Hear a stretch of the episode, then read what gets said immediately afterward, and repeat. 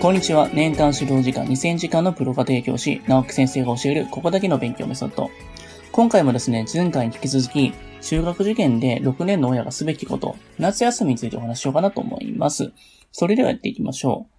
う。塾から夏季講習の日程をもらうと、こんなにも塾通う日があるの？というふうに驚かれる方いると思いますが、これだけ塾で過ごせばさぞかし学力が上がるだろうと思うかもしれません。漠然と塾で時間を過ごすだけでは、実は成績は伸びないんですよね。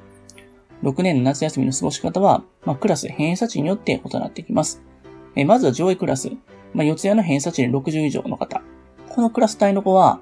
基礎がある程度入ってるんで、夏季講習での、えー、全分野が、えー、すごいね、出てきるんでいいかなと思います。また、時間のかかる思考系の大問で塾で扱うんで、じっくり、えー、取り組みましょう。余力がある場合は、中堅校の入試問題を解いていって、実践力を磨くのもいいかなと思います。そして、中クラスとしては、四谷大塚の偏差値が45から59の子たちですね。重要かつ、弱点分野の補強が必要になっていきます。入試に必ず、出る。さ、さらには勉強に時間のかかる割合とか速さ、平面図形が苦手な子は、これらを徹底的にやるべきかなと思います。自力での学習が難しい場合は、個別指導とか家庭教師、できればプロなどを外注するのも大事かなと思います。夏季講習に参加して勉強した気になるのは危険です。夏季講習の解禁賞を狙ったり、えー、家庭で確実に穴を埋めることを、えー、すごい大事かなと思います。ただし、子供が夏季講習に行きたいという場合は、そちらを優先させていって、なんとか家庭での、えー、弱点補強の時間を捻出するのが大事かなと思います。下クラス、四谷大塚の偏差値45未満。ほとんどの分野の、えー、基礎が入ってない状態です。夏季講習で問題を与えられても、えー、手も出ずに単に座っているだけで終わる恐れがあります。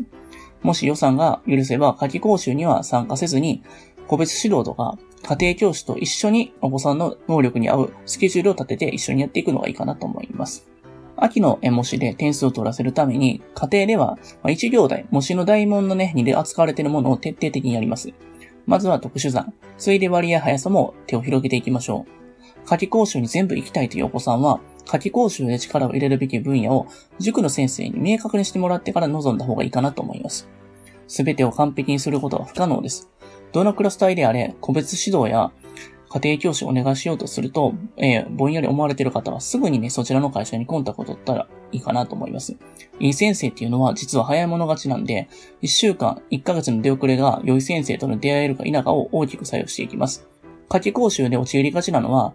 えー、難しい問題ばかりを解くっていうものですね。塾側からすれば、えー、夏休みまでに基礎を全て終えていって、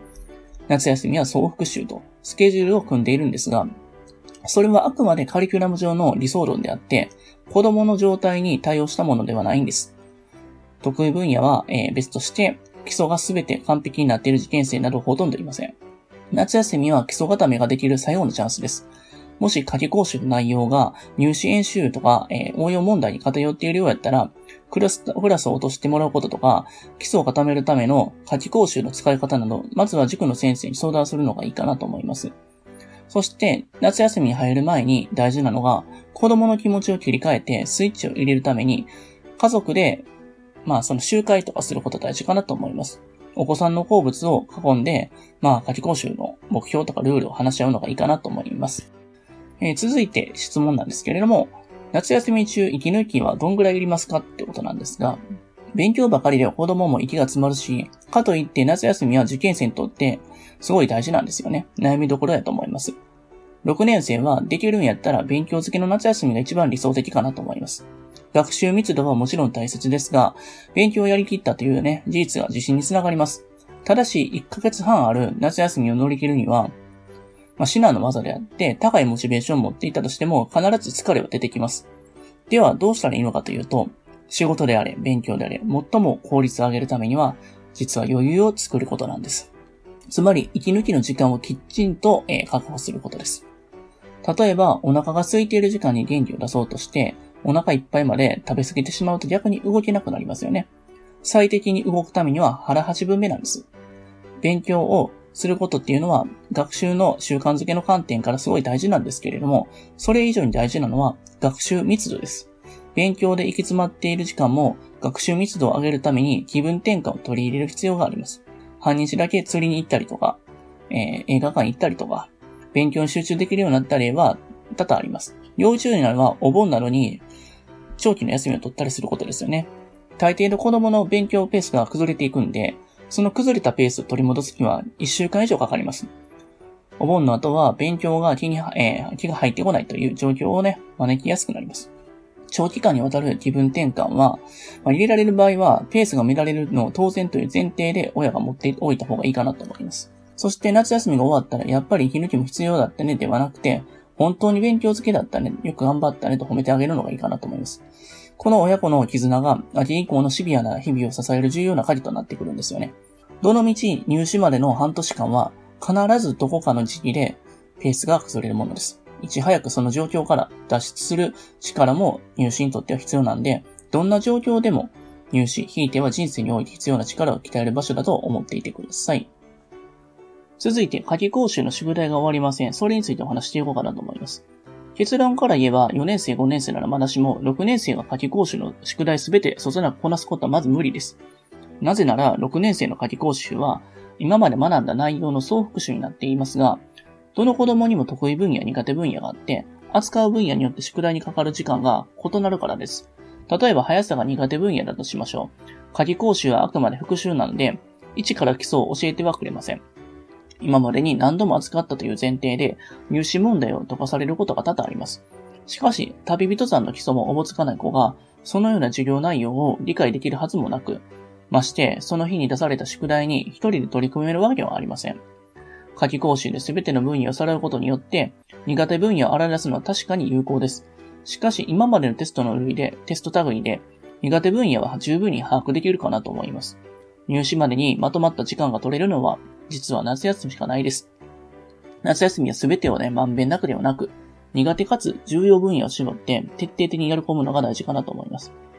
宿題全てを完璧にするんじゃなく、時には宿題を間引いて苦手分野に当てる時間を捻出することが大事かなと思います。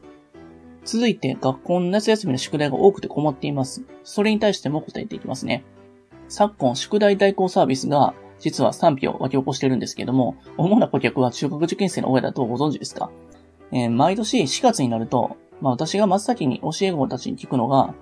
担任の先生どんな人なんですか？っていう話です。中学受験に対する考え方は、先生によって千差万別ですし、学校生活とか課題もきちんとできてないのに何が中学受験だというね、アンチ中学受験派の先生に当たると結構面倒なことになるんですよね。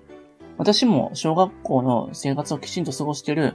えー、そういったことはね、中学受験のね、醍醐味の部分もあったりもするんですよ。そういう考えには大きく賛同するんですが、しかし、綺麗事抜きにして宿題の量が異様に多い先生に当たると、かなりね、大変なんですよね。その問題っていうのが、読書感想文とか自由研究のように、手間のかかる子供にとってはすごいね、有意義。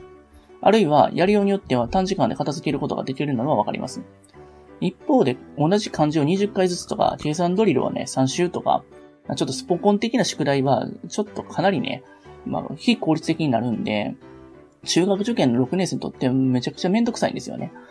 まあ、ここからは、まあ、ご家庭によって考え方は大きく変わると思うんですけれども、それでも、私はですね、まあ、学校の宿題を本人が言われるべきかなっていうところもあります。まあ、中学校に行っても社会に行っても理不尽なことはめちゃくちゃあります。まあ、それにどうやって対処していくのかっていうことですよね。なので、中学受験のプロとして言えるのは、学校の夏休みの宿題のために1週間程度、えー、取られたところで、当日の入試にはあんまり影響してないかなってところです。まあ私としては本当にもう5日ぐらいで、夏休みの宿題とか終わらせるっていう風にやらせるように終わらせるようにしてますが、まあ、そもそも家庭で集中して、えー、塾の課題に取り組んでるのかなって話なんですよね。集中すれば2時間で終わる内容を半日ぐらいかけて、だらだらやっていないのかって話です。それを改善せずして学校の宿題をする時間ないというのは、ちょっとないかなと思うんですよね。学校の宿題を3日で終わらせるというふうに目標を決めさせれば、普段の倍以上の集中力を発揮しますし、学校の宿題のせいで塾の特定単元の復習が手薄になったっていうね、話もあるかもしれないです。秋以降は確かに忙しいですけれども、本当に何とかしたいと思えば、まあ秋でも時間を捻出できます。学校の宿題の多さを、恨むよりも、どうやったら限られた時間の中でやりくりできるのかっていうふうに考えましょう。これはね、夏休みに限らず、日々の宿題でも同じかなと思います。時間がないを言い訳にしていると、入試間近になっても時間がない、えー、そして終わってない単元があるというふうに言い続けて、一生結果がね、ついてこないと思います。えー、続いて、毎年自由研究に頭を悩ませますっていう質問に対しても答えていきます。小学校から夏休みの宿題をどれぐらい出ますか？えー、中学受験に理解のある先生だと宿題を少ししか出さないということもありますが、まあ、大抵はめちゃくちゃ出ますよね。容量の1個だったら夏季講習が始まる前に終わらせますが、夏の友的なワークの教材っていうのは終わっていても、自由研究とか読書感想文っていうのは手がついてないっていう人多いですよね。小学校の自由研究に時間をかけたくないという考えのご家庭の人には、中学受験を絡めたコンテンツがおすすめかなと思います。理科とか社会の苦手単元の広告に直結するものとかね、いいかなと思います。まあ、星が苦手だったら、まあ、星座のカルタとか、読み札とかね、自分が覚えやすい、えー、語呂とか、星座の特徴をね、やったりとか、あとは実際星見ていって、どんなものがあるのかっていう風なね、見て、えー、研究してくるといいと思います。あと、社会とかだったら、えー、特に、記憶の曖昧なところを地域に絞って、北海道とか産業とか歴史とかそういったものを一冊のノートにぎっしりまとめたら、北海道だけは攻略できます。え歴史が苦手だったら、特定の時代に一人、えー、一人の人をフォーカスしたりとか、徹底的に調べ倒すことで、その時代の背景の出来事とか、まあ、関連人物まで抑えるかなと思います。公民とか理科のようなカルタが作れるかなと思います。雑にいやいや取り込む自由研究ではなくて、どの道勉強せなきゃいけないと、そういった内容をね、盛り込んでいって、この点単元だけは9月のテストで点数取るぞっていうね、子供たちに思わせれば勝ちかなと思います。あとは知的好奇心をくすぐるために、僕はまあそもそも昆虫が好きなので、まあ、カブトムシ取ってあげてあげたりとか、それを自由研究にして毎日日記かけとか、そして生まれてから死ぬまでのそういったところの一生を学んで、あとは体の仕組みとかそういったものもね、覚えたりできるかなと思いますね。あとはお菓子作りとか、今流行りの将棋とかね、そんな部分のところに興味あるところとことん突き進めさせるのもいいかなと思います。ここで親がすごいねと大絶賛してあげることが大事かなと思います。まあ、僕自身はすごくこの自由研究楽しみにしてた方なんで、苦手だというふうにね、思ったことはないんですよね。だからここを趣味みたいに、え、持っていってあげるっていうことはすごい大事かなと思います。まあ、すべては考え方次第ですごい、えー、プラスになっていくと思うんで、夏休み頑張っていただけたらなと思います。今日もありがとうございました。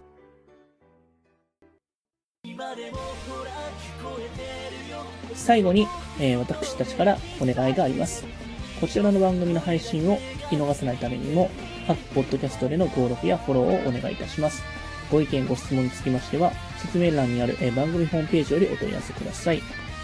えそしてですね、家庭教師エレンはですね、まあ、現在、LINE アットの方でもね、有力な情報を発信してますので、ぜひぜひご登録ください。えそれではまた。